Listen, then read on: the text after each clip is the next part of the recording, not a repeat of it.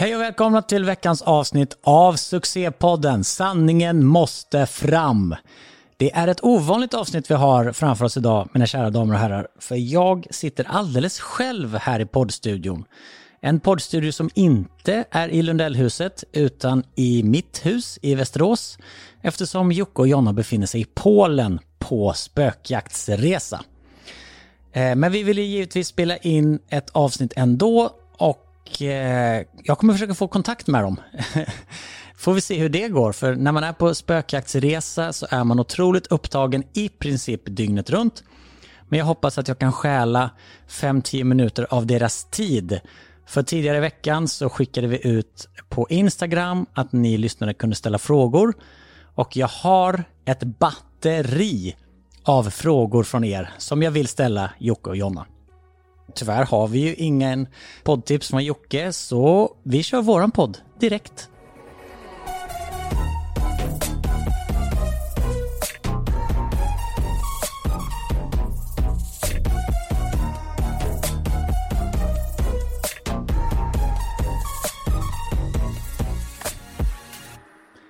Ja, som sagt, det blir ju lite annorlunda när man sitter här helt själv. Det är inte lika lätt att bolla och snacka, utan det blir ju då telefonsamtal till herr och fru Lundell.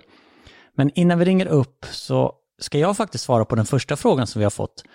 Som är: Jonas, vad tänkte du första gången du träffade Jocke och Jonna? Första gången jag träffade Jocke och Jonna, det var 2018 om jag inte minns fel. Det bolaget som jag jobbar på skulle göra familjen Lundell. Det visste vi inte då, för vi visste inte vad det hette när jag åkte ner och träffade Jocke och Jonna. Men helt ärligt så hade jag förutfattade meningar. Främst om Jocke, eftersom jag hade sett honom i Kungen av Tillsand. Och jag hade inte följt dem på YouTube och deras sociala medier, så jag visste inte riktigt hur utvecklingskurvan såg ut. Så jag trodde nog helt ärligt att...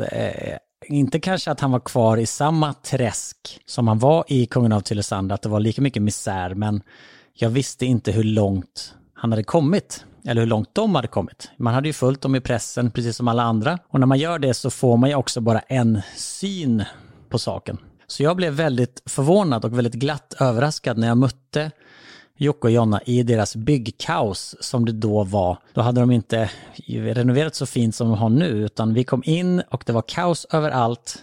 Och eftersom Jocke har sina diagnoser, han har sin Asperger, så var det ju svårt att få den här kontakten direkt. Men man märkte ändå att det var två väldigt varma människor som man ville känna, inte bara på en professionell plan, utan man kände att det var två människor som är genuint varma, trevliga, härliga. Och oj, vad bra det blev. Vi har verkligen kommit nära varandra under de här åren, och förutom alla projekt vi har gjort tillsammans rent professionellt så har vi också börjat umgås privat. Vi umgås med våra familjer, mina barn umgås med deras barn, och det är alltid trevligt. Så jag skulle säga att mina första förutfattade meningar föll ganska snabbt när man träffar dem. Och det är ju det man hoppas och önskar för deras skull, att fler lite äldre då främst som kanske inte har följt dem på samma sätt också skulle få den bilden. För det är två väldigt härliga och asjobbiga ibland såklart, men det är ju vi alla. Men det är mitt svar på den frågan. Nu ska vi se om vi får kontakt med Polen och herr och fru Lundell. Vi börjar med att ringa upp Jocke, så ser vi vad som händer. Hello. Hello, is this Poland? No, this is Joakim Lundell in Poland. Oh, it's Joakim Lundell. You can't speak to our country. Oh, is it really? I have spoken to countries before. No, that's not possible, sir. Okay. Du, hur är läget i Polen? Berätta. Jag är trött. Nej, men man är väldigt sliten just nu. Vi hann ju inte, som jag berättade i förra poddavsnittet, vila efter Frankrike-resan. Och sedan så var det en sån där sväng igen när man gick upp vid 2 på natten, det vill säga inte hann somna. Sen gick planet tidigt på morgonen. Vi åkte först till Amsterdam och mellanlandade där för att sedan ta planet vidare till Stuttgart. Sen hämtade ut hyrbilar och sen begav vi oss ungefär en timme från Stuttgart då till Valle Lusthotell. Så det sånt här är ju de här resorna som håller på ett dygn typ. Först ska du åka bil till flygplatsen, ska du hålla på att checka in, och vi har ju alltså bagage som tar flera timmar oftast att checka in. När vi skulle åka nu från Tyskland, Stuttgart till Krakow i Polen, 3 timmar och 15 minuter att få in all bagage bara. Fy fan. Ja, det är, vi reser inte lätt när vi reser. Vi har väl, vad är det, 40 väskor? 30 väskor någonting? Ungefär så. Vi har ju liksom all teknik, den är Laxons utrustning och sen är det alla andra grejer vi behöver ha med oss. Sen är det våra egna bagage och nej, det är oändligt med väskor. Du, berätta. Jag vet ju också att den här resan blev lite speciell.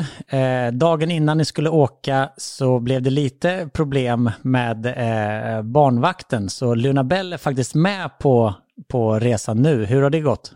Ja, men det har funkat bra. Ibland kan man bli lite rastlös. Men vi har ju Olivia som är med, som kunde steppa in. Vi var tvungna att byta lite positioner. Olivia skulle egentligen koordinerat här nere på plats.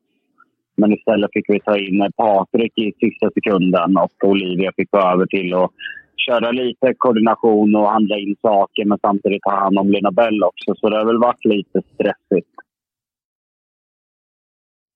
Men okej, så status nu är att ni har spelat in en resa i Tyskland och nu är ni i Polen. Tyskland, ja. Och ska spela in en till. Så du har 3 goda dagar framför dig. Ja, nu är man inne på den där perioden när man bara biter ihop så att man ser ljuset i tunneln. Ja. Och då hoppas man inte det ljuset när man ska gå vidare till andra sidan. Utan det ljuset att det är färdigt och man får komma hem och fira lite jul. Men vi har ju arbete, så är jag på schemat när vi kommer hem. Vi har ju YouTube-inspelningar både torsdag och fredag. Så det blir julledigt då på lördagen. Jag vet inte exakt vilket datum det är, men om vi chansar... 18. Lördag är den 18, ja. Precis. Innan jul i alla fall. Ja. Men för du och jag har haft en liten diskussion angående det. Och jag har ju visat min oro och sagt att fan Jocke, du får inte bränna ut dig. För du har samarbeten, alla företag, tv, den här podden.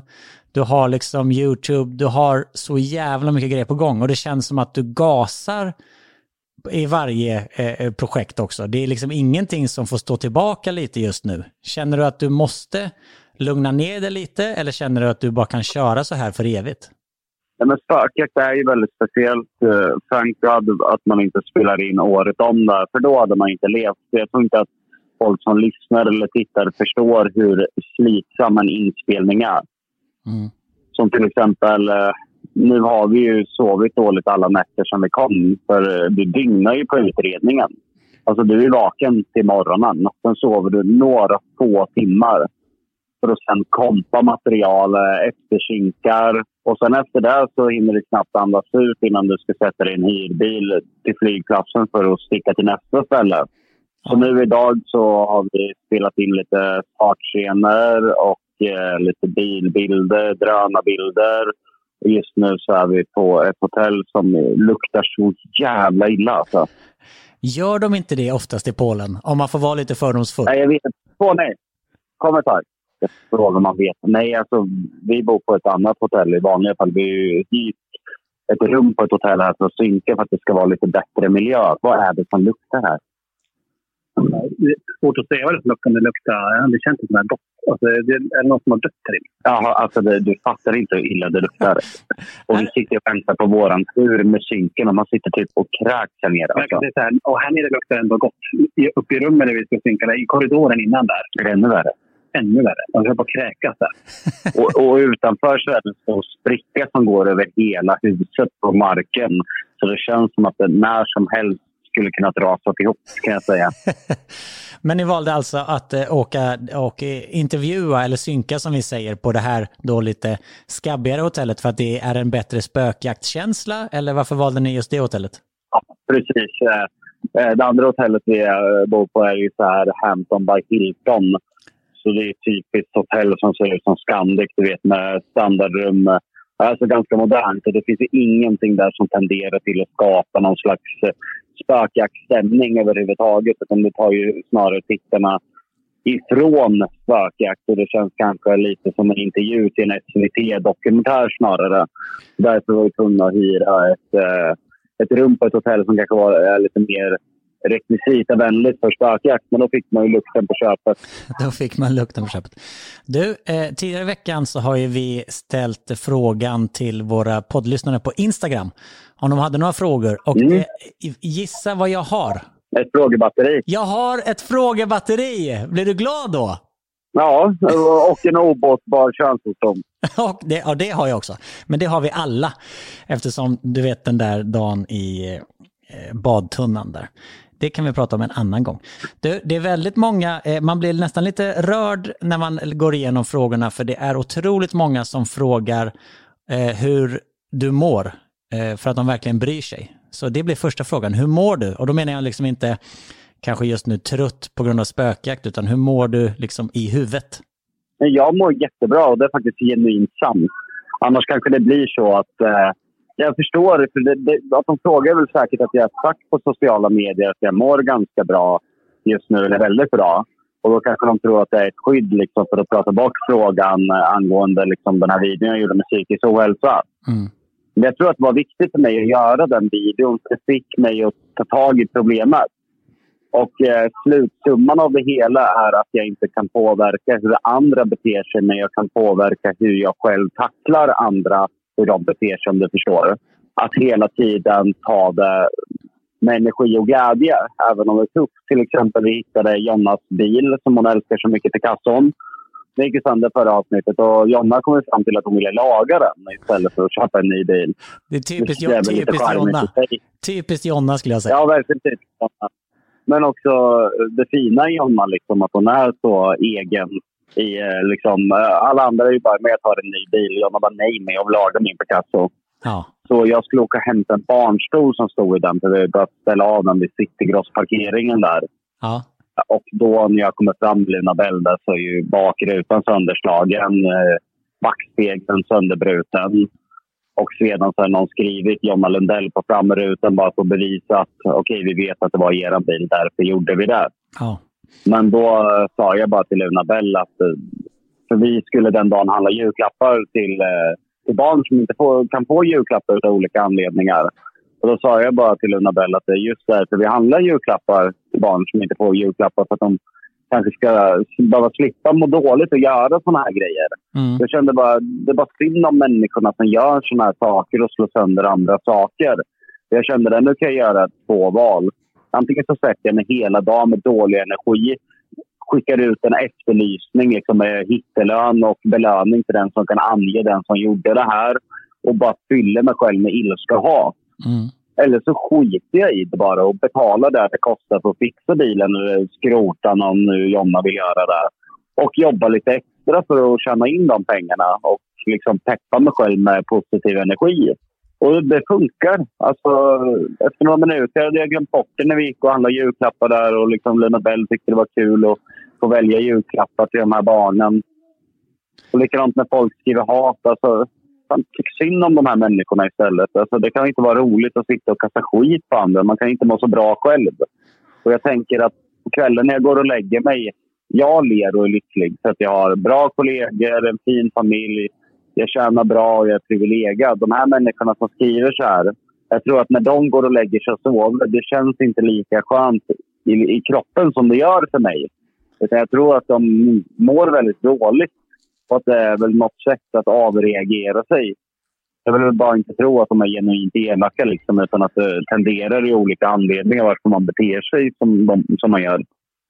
Men känner du då att du tidigare kanske har fokuserat mer på negativitet, men nu har du märkt att så här, det finns ingen annan som kan ändra på det än jag, så nu, liksom, nu fokuserar jag på det positiva i livet?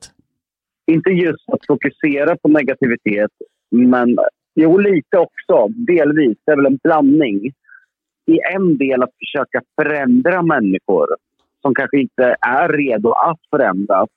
Och förändra en så stor andel människor så det känns liksom att stå och kasta en snöboll mot en radin för att stoppa den, om du förstår vad jag menar. Det går liksom inte. En person kan inte aktivt stoppa allt näthat. Det går inte. Men som om du säger också, absolut. fokusera för mycket på det negativa, att läsa den dåliga kommentaren före alla bra och sådana saker. Men jag tror att det som vände väldigt mycket var när Helenas Hörna sändes. Mm. För då var det faktiskt inget negativt, inte ens på TV4 sidor i stort sett. Utan det var bara positivitet och kärlek. Och tidigare när du har varit med grejer så har det alltid funnits någon jävel som har skrivit något negativt, eller? Ja, verkligen. Men jag känner väl liksom i olika kommentarsfält när tidningar och sånt skriver, det är inte mycket skit längre heller. Så varför ska jag fokusera på det lilla som är? Att istället liksom ställa mig med Jonna framför spegeln och titta stolt på oss själva. Att vi faktiskt har visat folk att vi är fina och bra människor. Att majoriteten av Sverige ser det nu. Varför ska vi fortsätta och liksom lägga ner tid för de människorna som fortfarande inte har förstått det? Eller som kanske inte ens följer oss och därmed inte har en chans att förstå vilka vi är överhuvudtaget. Då är det bättre att fokusera på de här som följer oss, som är lojala, som liksom finns för oss dygnet runt, att ge dem kärlek. Precis. Varför ska vi liksom ge allt till de andra? För en fråga är också, vad betyder följarna för er? Ja, det är ju allt verkligen, och det känner man nu på YouTube när man gör den typen av content vi gör nu, det vill säga familjevloggar. Att där har mer tittare än stora projekt vi gör. Att folk är mer intresserade av oss som människor för att se oss göra saker. Alltså, förstår du vad jag menar? Mm. Istället för att bekosta liksom flera hundratusen på de projekt så vill de hellre se oss umgås med varandra. Till exempel vi gick ut och gjorde en dejt där vi hade lite frågor till varandra och pratade om förhållandet. För 500,000 tittar på det och tycker att det är typ bland det bästa de har sett. Eller pepparkakshuset som vi lägger ut varje år och sådana videos. Och det ska man ju vara jättetacksam och glad för, att människor är intresserade av oss. Det vore ju värre om de ville se oss prata om andra. Eller liksom så fort vi inte gjorde någon stor grej på kanalen så ville ingen titta. Man får ju försöka liksom hitta det positiva i allting. Och det kommer oss osökt in på nästa fråga. Att, vilken serie eller program som ni har skapat är du mest stolt över? Ja, men det är ju Spökjakt. Det är ju din bebis också. Mm. Det är ju vår lilla familjebebis. Verkligen. Och vet du vad jag har fått på kontoret idag? Nej. Kristallen. Har du gjort det? Eller fått det? Kristallen har kommit. För att berätta då, så när vi har vunnit Kristallen innan, första året när vi vann Kristallen så tog ju du med den hem på kvällen.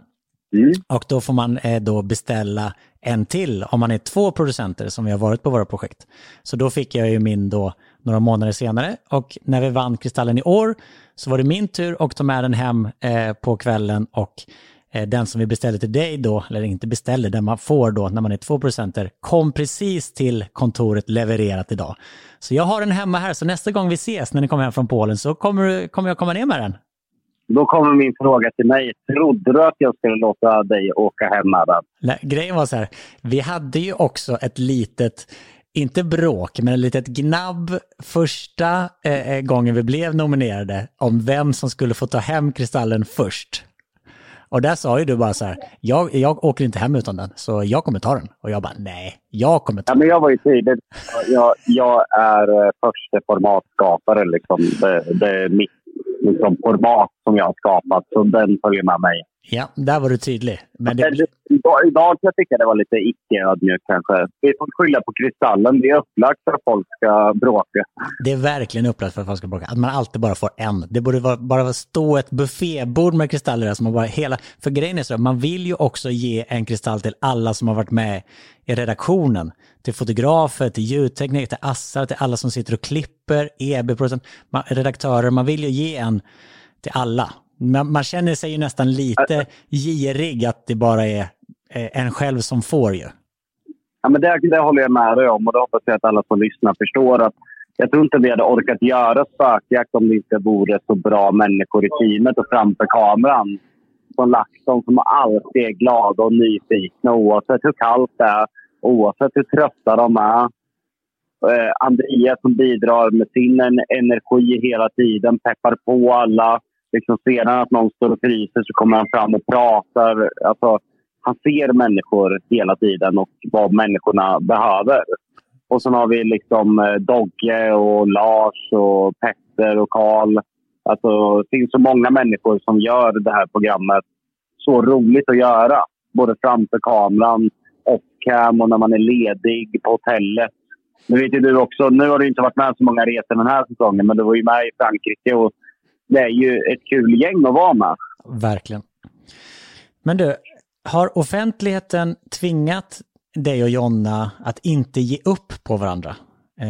Hade ni orkat lite mindre om ni inte hade varit kända? Förstår du vad jag menar? Att eftersom ni är i strålkastarljuset, är det så att man kanske inte kastar in handduken lika tidigt som andra par då? Jag tror inte vi hade haft de problemen. Alla våra bråk, vi har väldigt få bråk, men det innefattar oftast offentlighet. Ja, det är svårt att säga alltså, scenarier som inte ägt rum. Så. Men det kan jag utgå ifrån att liksom, det som tär på oss som par är offentligheten. Det är egentligen det enda jag kan utgå ifrån. Här kommer lillkrabaten. Vill du säga hej till Jonas? Hej Lunis! Hej hej! Vad har du i munnen? Mamma! Ja, mamma äter godis. Ja, hon fått godis. Jaha, vad säger du om det då? Ja, det gillar jag egentligen inte. Nej, det gillar du inte. Det gör jag inte. Det vet du inte. Då kommer vi osökt in på nästa fråga. Vilka sidor hos varandra som föräldrar tycker ni mest eller minst om? Det jag gillar med Jonna är ju liksom omtänksamheten, att hon alltid ser den, engagerad i allt man gör, peppar den.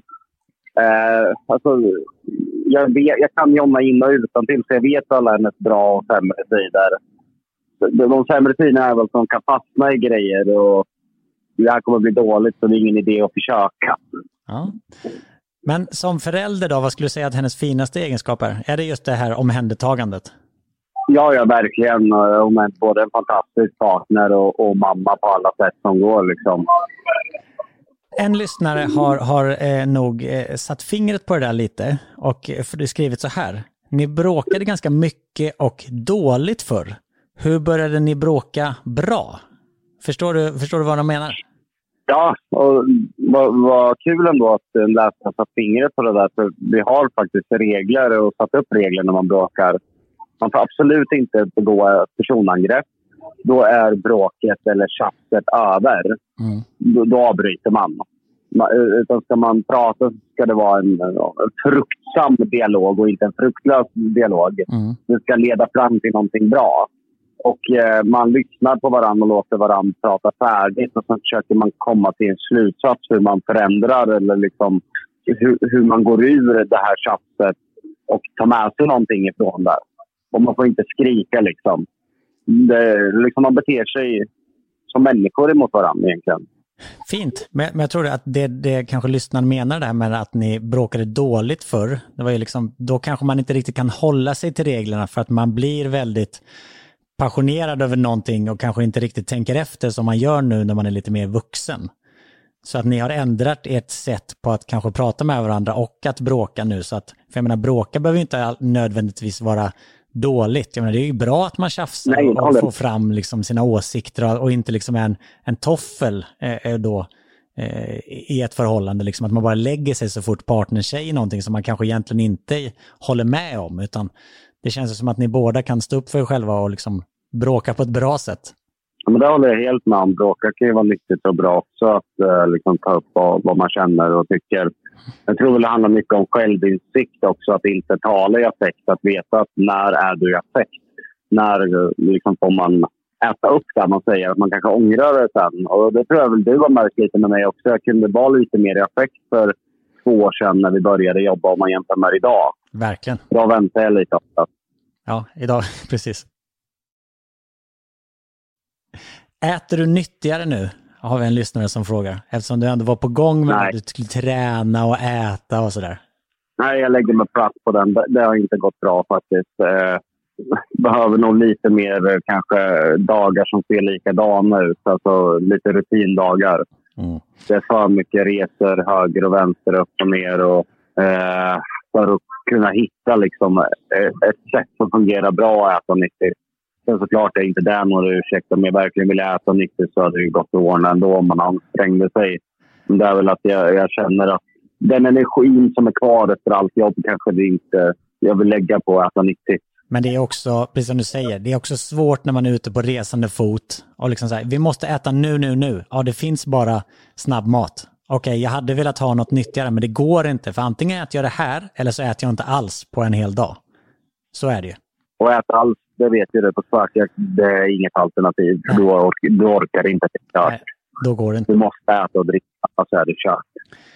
Du, har du några nyårslöften? Ja, men det är att äta nyttigt. Det är att äta nyttigt. Ja, det är bra. Ja, men tyvärr som den 10 januari så infaller en resa till Italien med Spökjakt. Okej, efter Italienresan kan du äta nyttigt? Nej, jag måste ju börja innan för annars är det inget nyårslöfte. Snyggt. Så jag har ju 10 dagar på mig att förbereda att klara att äta nyttigt under Italienresan. Det är väldigt många som frågar om Ängel. Vad har hänt med hunden Ängel? Nej, det har inte hänt någonting. Jag har försökt att förklara det här. Jag vet inte om budskapet inte går fram. Jag har sagt det i många videos som helst. Alltså, Ängel är ju lottig hund. Den bor ju hos henne. Ja, men jag tror att det... Vi har ju bara haft en Ängel under vissa perioder innan. Så Ängel har ju aldrig gått fast hos oss. Då har vi klargjort det en gång för alla. För det var väldigt många frågor om Ängel. Det är väldigt många som är hundintresserade och frågar om Batman. Och om ni inte skulle ha Batman, vad skulle ni ha för hundras då? Och allt sånt där. Men då har vi klargjort det. Du, en personlig fråga om rörande mig. Är Jonas bara en kollega eller ser ni honom som en vän? Nej, det är klart att du eller han är en vän också. Annars hade man inte jobbat så här mycket ihop. Så det är en ganska självklar fråga. Och någonstans vet väl personen där eftersom den ställde frågan, antar jag. Så det fanns väl någon liksom undermedvetenhet i den frågan, antar jag. Det var jag som ställde frågan själv. Nej, det var det inte. Nej, men jag sa det i min prolog till den här podden att det är inte ofta man blir så nära vänner liksom med någon man jobbar med. Det är ju väldigt flyktiga bekantskaper i den här branschen. Man jobbar med väldigt många olika och gör olika projekt och sådär. Men det är ju inte ofta man blir faktiskt vänner på riktigt. Så som jag anser att du och jag och Jonna har blivit. Vilket är otroligt härligt och också gör att man kan lägga in en extra växel. Bara för att då vill man ju göra det bra för att man faktiskt tycker om någon. Och inte bara ser det som ett jobb. Det tror jag är den största framgångsreceptet. Vi vill ju göra det bra för att vi tycker om varandra. Ja, verkligen. Det håller jag med om. Det var ett positivt med den här poddintervjuerna. Nej, berätta. Det är att vi har hållit på så länge nu att nu har jag tappat luktsinne. Så nu känner jag inte att det luktar illa här inne längre. Nu mår jag bara lätt illa istället, vilket säkert beror på lukten här inne, men jag känner den inte. Det är bra. Du fick något annat att tänka på helt enkelt. När du var tvungen att svara på massa frågor. Precis. Men du, jag vet att du ska gå, men bara som avslut. Vad har du för mål 2022? Det är väl att få till den här långfilmen bra. Sen vill jag att du och jag ska skapa något filmiskt ihop. Det hade varit kul. Och vi kanske göra något litet sidoprojekt, något lite annorlunda tillsammans. Ja, det... Sen vill vi ju fortsätta göra Spökjakt ännu bättre. Vi siktar ju på en kristall. För nu, nästa år så är det ju extra speciellt. För då skulle vi vara det första programmet någonsin som har vunnit 3 år på raken Kristallen. Oh. Och vem tar hem Kristallen då, den kvällen? Det blir du. Det är din tur då. Det är varannat år. Varannat år säger vi. Jag hade faktiskt kunnat släppa den. Nej, det tycker jag inte du ska göra. Jag tycker du ska ta den. Ja, det ser jag också väldigt mycket fram emot. Jag hoppas att vi får lite tid i jul där vi kan dricka lite glugg, dela ut lite julklappar och faktiskt bara sätta oss ner och bara snacka. För när vi väl gör det så brukar det bli väldigt, väldigt bra. Ja, men då gör något skritta för första gången nu, ja. Precis. Det kommer ju så nära man bara går med Spökjakt, men någonstans där så är det ju reality. Vi kan ju styra till en viss del med alla snygga bilder och paketeringar, men sen i grund och botten så är det ju reality som styr. Så är det. Jag skulle säga att Spökjakt är ju reality, men liksom i alla snygga stockar och alla liksom, när vi berättar om stället så kan vi göra det så filmiskt vi kan. Och sen i Hide and Seek så har vi tagit det ett steg längre där vi berättar liksom en filmisk egentligen historia. Och sen steg 3 är ju att göra en helt skriptad serie eller långfilm eller vad det nu är. Det hade ju varit drömmen. Där kan vi hinta lite om. Jag pratade ju om en idé där som du och jag hade bollat om Mysterium. Ja. Och som det ser ut just nu så kommer vi ju göra det nästa år. Precis. Kanske bara om några månader till och med. Vi har väl planerat lite mot maj där. Ja, vi har planerat inspelningen i maj. Och då får vi bara se hur det blir med liksom, andra projekt som ligger där också omkring och skvalpar om vilket vi spelar in först och hur vi gör. Men vi kan ju med 100% säkerhet att vi kommer spela in några projekt har vi ju redan klara för 2022. Sen så får vi se vad det blir för mer projekt helt enkelt. Du, jag ska släppa iväg den nu och så ska jag ringa din kära fru. Så nu får du antingen gå och intervjuas eller så får du ta Luna Belle. Så ringer jag upp Jonna en stund. Yes. Vi hörs. Ha det bäst så länge. Ha det bäst. Hej, hej, hej. Hej. Hej. Och nu ringer vi Jonna Lundell. Hallå. Är det Jonna Lundell jag pratar med? Nej. Gud, vilken dålig ljudkvalitet. Vänta. Jag går ut i det fria nu. Ja, det går ut från det illaluktande rummet. Ja. Luktar det illa i Polen? Men jag känner inte så mycket, så jag låtsas bara. Så att alla andra reagerar liksom. Alla andra bara, gud vad luktar du? Bara, ja, verkligen. Och så känner du egentligen ingenting. Ja. Nej, men det är typ så. Alltså, jag känner att det luktar, men det luktar ju inte. Alltså, flera av dem har ju typ så mycket känner inte jag. Nej, men de är också känsliga. Du är ju lite mer hardcore. Ja. Du har ju varit med om ja, eller konstiga... så går jag och luktar skit hela tiden. Så jag känner liksom ingenting. Du, berätta, hur mår du? Alltså, jag mår ganska bra. Jag mår okej. Kul. Jag har ju berättat för poddlyssnarna att det är ett speciellt avsnitt. Ni är i Polen och spelar in Spökjakt. Och jag visste inte ens om jag skulle få tag på er eftersom jag vet hur otroligt tajt schema är. Men nu förstår jag att ni väntar på att bli intervjuade och nu har ni lite tid över att kunna klämma in ett samtal med mig. Ja, exakt. Så antingen är det så här, har man tid att typ sitta och gläppa lite med telefonen eller ringa några samtal, då finns det fan ingen täckning. Så antingen har man ju fullt schema och när det väl finns lite tid att göra någonting annat så finns det ingen täckning. Jag vet ju att det är en speciell spökjaktsresa eftersom Luna Belle är med. Hur har det funkat att bolla jobb och familj? Alltså det är väldigt mysigt att hon är med och hon är ju i den åldern, hon är väldigt intresserad och hon är ju rolig att ha att göra med liksom, för att hon är så himla med om man säger så. Mm. Men det är ju också skitjobbigt för att det blir liksom ja, men den tiden vi har att sova och vila upp oss inför nästa grej liksom. Den tiden vill ju vi verkligen bara släcka ner och bara somna. Men det går ju inte med henne för att då är hon så här, är det morgon nu? Vad ska vi nu? Det. Och inte vill sova och vissa med vatten. Precis. För... Så ja, men det är både positivt och negativt. För på själva utredningsdagen som man brukar ha så brukar man ändå sova lite längre på morgonen för att man ska jobba hela natten. Ja. Men det blir svårt med ett barn i leken. Ja men exakt. Hon blir ju så himla också. Alltså hon är ju tonåring så väcker man henne tidigt på morgonen för att vi måste åka iväg. Då är hon ju helt grinig och jag kaos liksom. Och sen på kvällen när hon väl ska sova så bara nej, vill inte till som bara tvärdäckar typ. Men det är också jättemysigt för att hon fattar ändå. Vi flög ifrån Tyskland till Polen. Mm. Så när vi var i Tyskland då, då sa hon ju låtsas ringde så här i telefon och bara hej, jag heter Luna Belle, jag är i Tyskland nu. Nu fattar hon ju att hon är i Polen så hon vet ju liksom att hon har åkt från ett land till ett annat typ. Men tänk ändå vad hon får uppleva saker. Tack vare liksom ert jobb och vad ni gör. Det är ju inte alla, även om hon är kanske för liten för att liksom uppskatta kulturen eller fatta det, så är det ju ändå en känsla av kanske äventyr och att man liksom upptäcker världen på ett annat sätt. Ja, och hon är ju väldigt så här, alltså hon gillar ju uppmärksamhet och nu är det ju alltså alla i gänget fokuserar ju på henne liksom. Så hon mår väldigt bra kan jag säga. Ja. Önskar också att ni fokuserar lite på programmet som ni är där för att göra. Nej, det blir bara Luna Belle. Men de har faktiskt röstat fram att Luna Belle ska styra allting.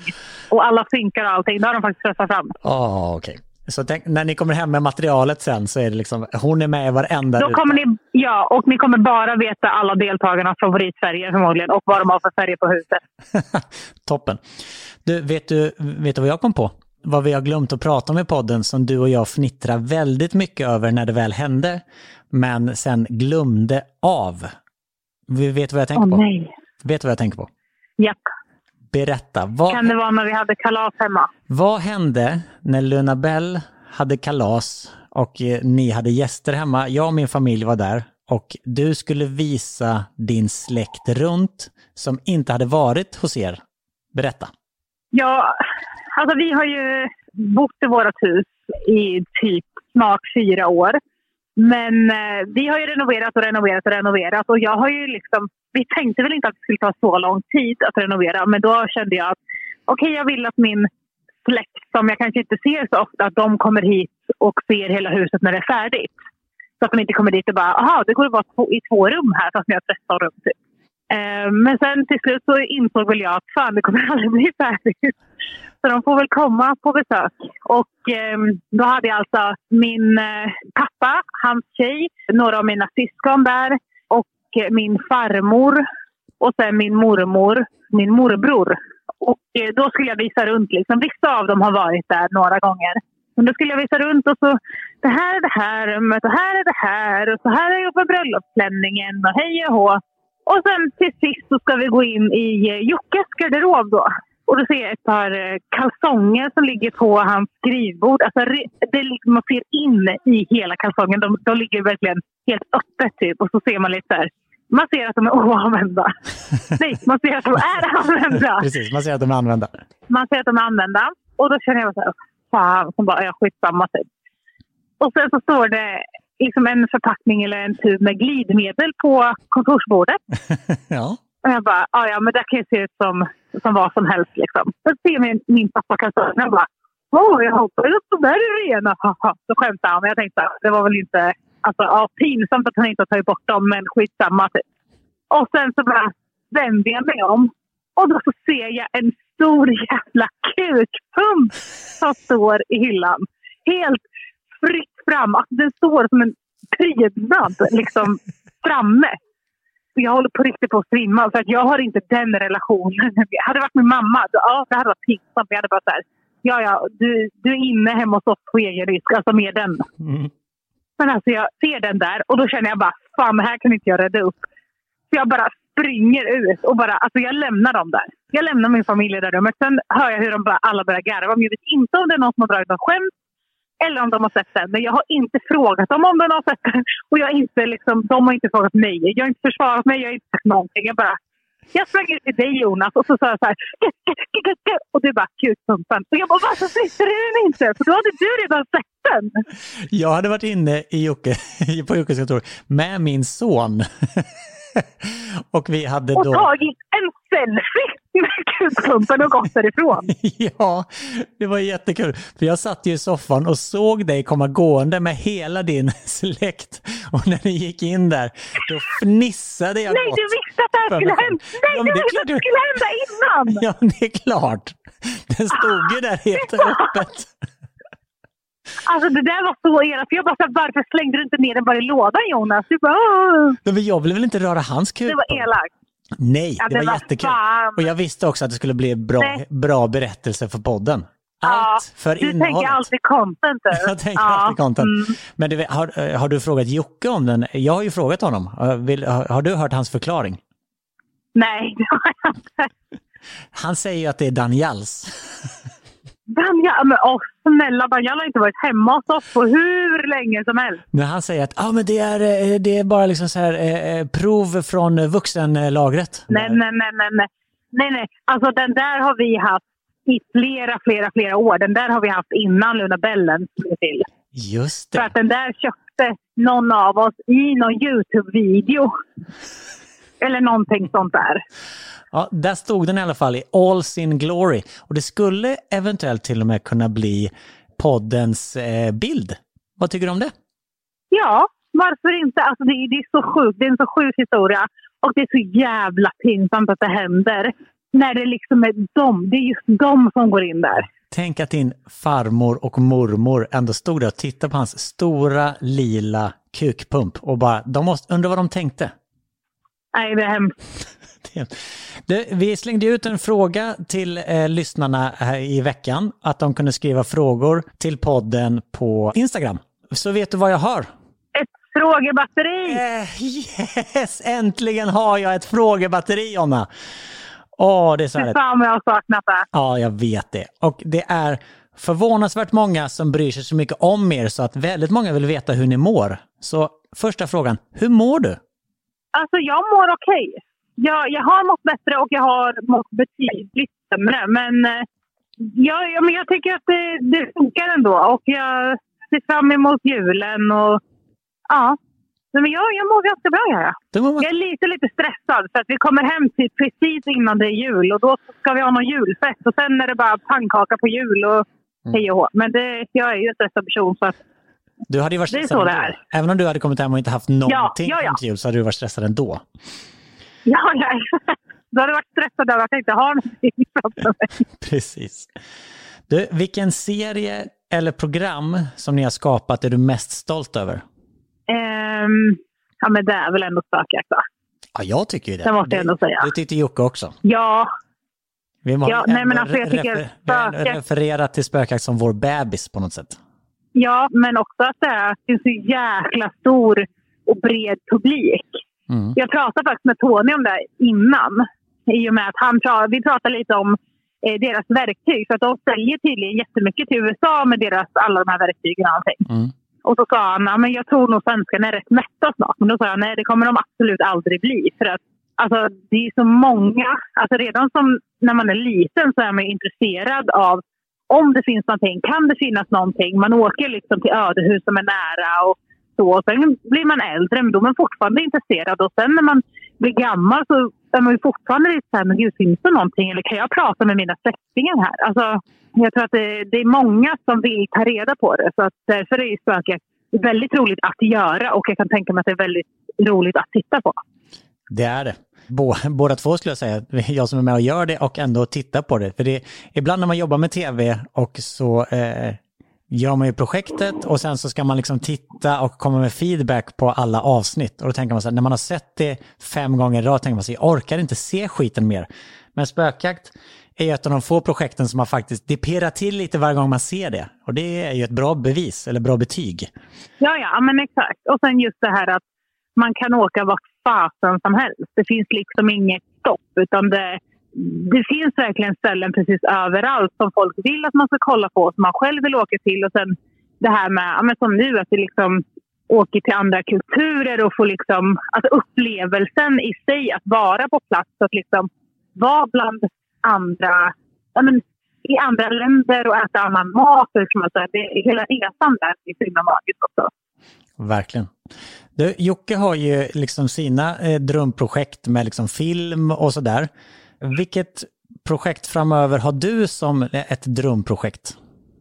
Jag har ju mitt klädföretag Bobo som vi har försökt starta upp i så många år nu. Men sen när vi väl skulle starta upp det så kom corona och då kände jag nej, jag vill inte liksom öppna det här nu ifall det skulle bli skit med liksom allting. Så jag kände att jag väntar till corona över och sen så känner jag nu att jag har ingen stress utan jag vill hellre att det blir liksom 100% bra än att det liksom blir något halvt som man får som inte liksom går in helhjärtat för. Snyggt. När du väl lanserar det där så kommer det ju bli succé alltså. Vad skulle du säga att era fans betyder för er? Alltså allt. Utan dem så är vi ju inte här där vi står idag. Och våra är så jäkla lojala. De har hjälpt oss så himla mycket i livet. Jag tror att det är många som inte förstår hur de ens kan ha hjälpt oss. Men de har, även i de tuffaste tiderna, så har de verkligen ryckt upp oss och fått oss att kämpa ännu mer och må så mycket bättre. Jag tror absolut inte att vi ens hade varit ihop fortfarande jag och Jocke om inte hade haft det.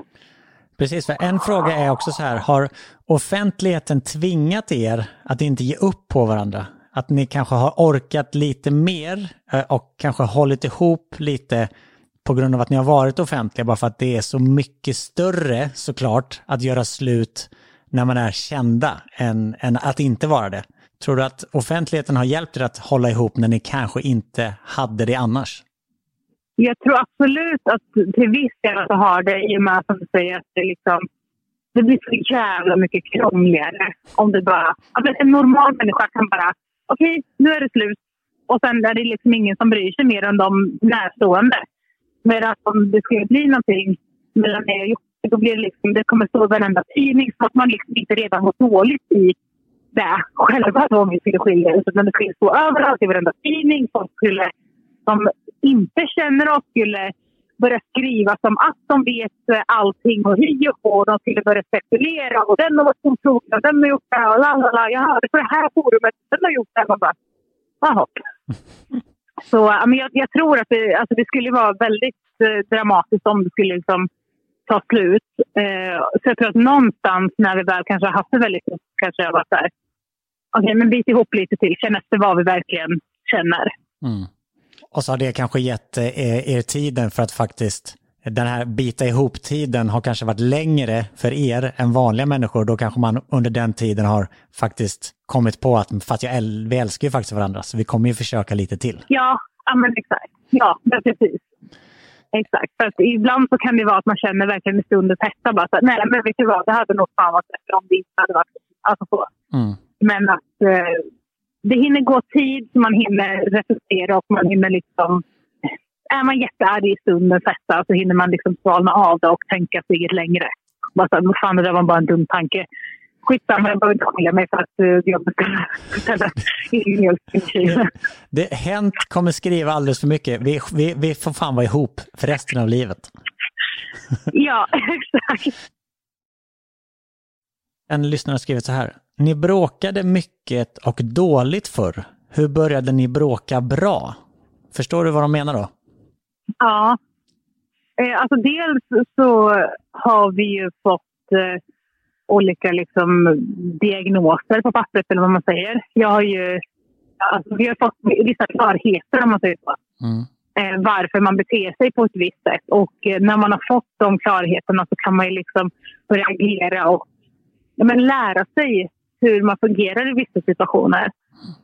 Så där har ju hjälpt väldigt mycket. Så har vi ju liksom lärt känna varandra och förut kanske vi var lite mer respektlösa mot varandra. Mm. Men nu har väl man bara fattat att det funkar inte så. Så nu är det mer att vi bråkar inte så mycket längre. Det är jättekonstigt för att vi jobbar ihop, vi bor ihop, vi äger bolag ihop, vi har barn ihop. Och vi borde egentligen bråka mer än vad vi gör. Men jag tror bara att vi har lärt oss att liksom respektera varandra på ett helt annat plan. Och att vi förstår såklart att man kan må dåligt. Och jag är väl den som, när jag blir stressad så blir jag väldigt så här, jag vet inte hur jag ska förklara, men jag blir väldigt alltså jag får väldigt kort stubin. Och där får väl alla runt omkring mig veta. Men de vet ju också att jag är så i en stressad situation. Så jag tror att det är liksom, nu är Jonna stressad, nu kan hon slänga ut det här. Då kanske inte jag både fråga henne om det här eller göra så här. Det måste man göra något annat ställe. Precis. Du, vilka sidor hos Jocke tycker du mest eller minst om som förälder? Precis när vi pratade om det med Jocke så kom Lunis och käkade godis. Så det valde han som sämsta sidan hos dig, att du ger barnen godis i tid och otid. Men hon har inte ens varit med mig nu. Hon har ju varit med Olivia. Ja, då är det Olivia som är godiskranen. Fast dock har jag sagt till Olivia att när man är utomlands så är det lära varje dag, om man vill att så lära varje dag. Okej, så då kom det från dig ändå. Jockes sämsta och bästa sidor som förälder då?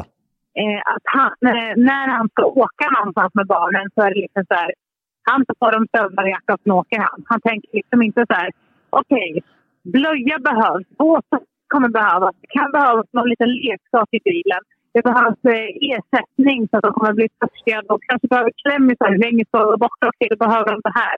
Det kommer vara svinsamt där men det är inte så kallt hemma så då behöver de det här och det här och det här. Det kanske är så att Luna Belle klipper på sig ofta, då behöver vi extra kläder. Det kan vara så att Linnell häller en vattenflaska och då behöver vi extra kläder där också. Det är liksom, ja. Jag tar med mig halva hemmet. Men han tar liksom inte för något. Okej. Låter typiskt manligt om jag bara är helt fördomsfull. Ja, men typ så. Bästa då? ja, men det bästa är väl att han alltid är så lekfull och liksom när, alltså så här, berättar historier som, och alltså väldigt snabbtänkt när det gäller att komma på historier. Mina historier är ganska typ logiska och jag har liksom inte den fantasin att jag kan komma på typ vad som helst. Men Jocke kan verkligen bara berätta en halvtimmes lång historia och han har bara kommit på allting nu direkt. Luna Belle är den som förstår mest av historierna nu. Och hon blir väldigt fascinerad. Alltså, de har hittat på sagodjur tillsammans. Och var den bor, vad den är för färg, om hur den ser ut och vad den gör och vad den inte gör. Och hon kan allt om till exempel då en drake som heter Benny. Draken Benny, ja. Ja, som inte kan spruta eld. Du, har du några nyårslöften? Nej, alltså jag är ju... Om folk har nyårslöften, då är jag den personen som bara, alla har nyårslöften och jag inte har det. Ah. Alltså jag är en sån person. Vet du vad jag kallar det och dig när du är sån där? Motvals. Nej. Du är alltid motvals när det kommer sån där. Ja, men jag är ju där. Jag är ju verkligen med. Om alla ska beställa samma rätt till middag måste jag beställa någonting annat. Jag måste bara vara åt andra sidan liksom. Men jag vet också att jag måste ta tag i att börja träna min rygg. Ja, det måste i och med att jag har så jävla mycket problem. Ja, men det är liksom inget nyårslöfte utan det är bara ett löfte jag måste göra. Det tycker jag verkligen. Och hur är det med ryggen nu? Det går i vågor, men det är absolut inte så illa som det var när jag inte ens visste vad jag hette, när jag inte kunde sitta, ligga eller stå eller någonting. Utan det är mycket bättre. Men i och med att det är ganska långa resor så här på flyget och obekväma ställningar jag får sitta i och sen kommer vi liksom till en bil, ska vi åka 6 timmar bilresa. Det är inte jätteskönt. Och sen nu i morse när jag vaknar så har det hänt någonting med nacken så att jag, ja. Herregud. Det är alltid konstant någonting så jag känner verkligen när jag bara, nej, nu får det fan vara bra, nu måste jag ta tag i det där. En lyssnare har frågat, är Jonas bara en kollega eller ser ni honom som en vän? Du kan ha helt en vän. Åh. Din familj är mer en vän för oss. Fint. Alltså, förstår du vad jag menar? Ja, verkligen. Och jag tycker ju detsamma. Jag och Jocke pratade om det. Att jag tror att det är därför våra projekt blir så bra också. För vi har ju liksom på något sätt, eftersom vi tycker om varandra på riktigt, så blir det också att man lägger in en extra växel när man gör våra grejer för att man faktiskt vill att det ska bli bra. Och inte bara ta det slentrian eller se det som ett jobb, utan det här är ju någonting som vi gör tillsammans med vänner. Och då vill man att det ska bli bra för liksom erans skull och för liksom våran skull ju. Ja, men precis. Men sånt är väldigt, väldigt viktigt. Och det säger alla som kommer in i det här gänget också. Att de har så himla roligt när alla vi, till exempel Spökjakt-crewet, liksom jobbar ihop. Att vi är inte de här som, okej, men vadå? Du jobbar bara med det där. Eller du jobbar framför kameran eller bakom kameran. Alla är liksom, alla är lika mycket värda och alla är på samma plan oavsett vilken position du har liksom i jobbet. Det är ingen som skiljer på någonting sånt. Och det gör ju att vi blir så jävla tajta med alla. Och då inklusive dig. Och sen har ju vi lärt känna till familj och dina barn och ditt och liksom så. Så att man blir inte något extra då liksom. Precis. Och vi måste bestämma vad vi ska göra på jul. Vi har ju redan bestämt att vi ska ha julklappsspelet. För att bara se när och hur vi ska få in det i vårt schema. Ja. Jag vet att du ska iväg och intervjua. Så vi kör bara en sista fråga. Ja. Och det är, vad är ditt mål 2022? Har du något sånt mål som du bara sådär, det hade varit toppen? Fan, nej, jag vet faktiskt inte. Nej, jag kan faktiskt inte komma på någonting. Jag bara kör. Du bara kör och hoppas att familjen mår bra, alla får vara friska, vi får göra nya roliga projekt tillsammans. Bobo kanske lanseras och förhoppningsvis så är både ryggen och nacken bra. Ja, men typ så. Typ så. Du, tusen hjärtligt tack för att du tog dig tid. Spring och synka nu, som vi kallar det i tv-branschen. När man det ska jag göra. Så får du hälsa hela Spökjaktsteamet så bra. Och vad vill du säga till lyssnarna som avslut? Tack för att ni fortsätter lyssna på podden. Det uppskattar jag verkligen, för att jag tycker att det är väldigt kul att podda. Eller hur? Och fortsätt gärna med det så att vi kan fortsätta. Ja, för det är inte kul om vi poddar som har vingar listan. Eller hur? Och det såg man bara på intresset. Intresset på frågebatteriet som kom in. Jag har ju 100-tals frågor mer. Men jag vet att ni är pressade och stressade och måste iväg. Så det tar vi en annan gång. Hälsa gänget nu, Jonna, så hörs vi när ni kommer hem. Hej! Så där, då släppte vi iväg Jonna på spökjaktsintervju. Och jag ville bara tacka för att ni har lyssnat ännu en vecka. Trots bristande ljudkvalitet. Men vi kände att hellre ett avsnitt med lite sisådär knackig telefonlina till Polen än inget avsnitt alls. Jag hoppas att ni uppskattar det. Fortsätt ställ frågor om ni vill veta någonting på Instagram. Sanningen måste fram. Tack för att ni har lyssnat. Vi hörs nästa vecka!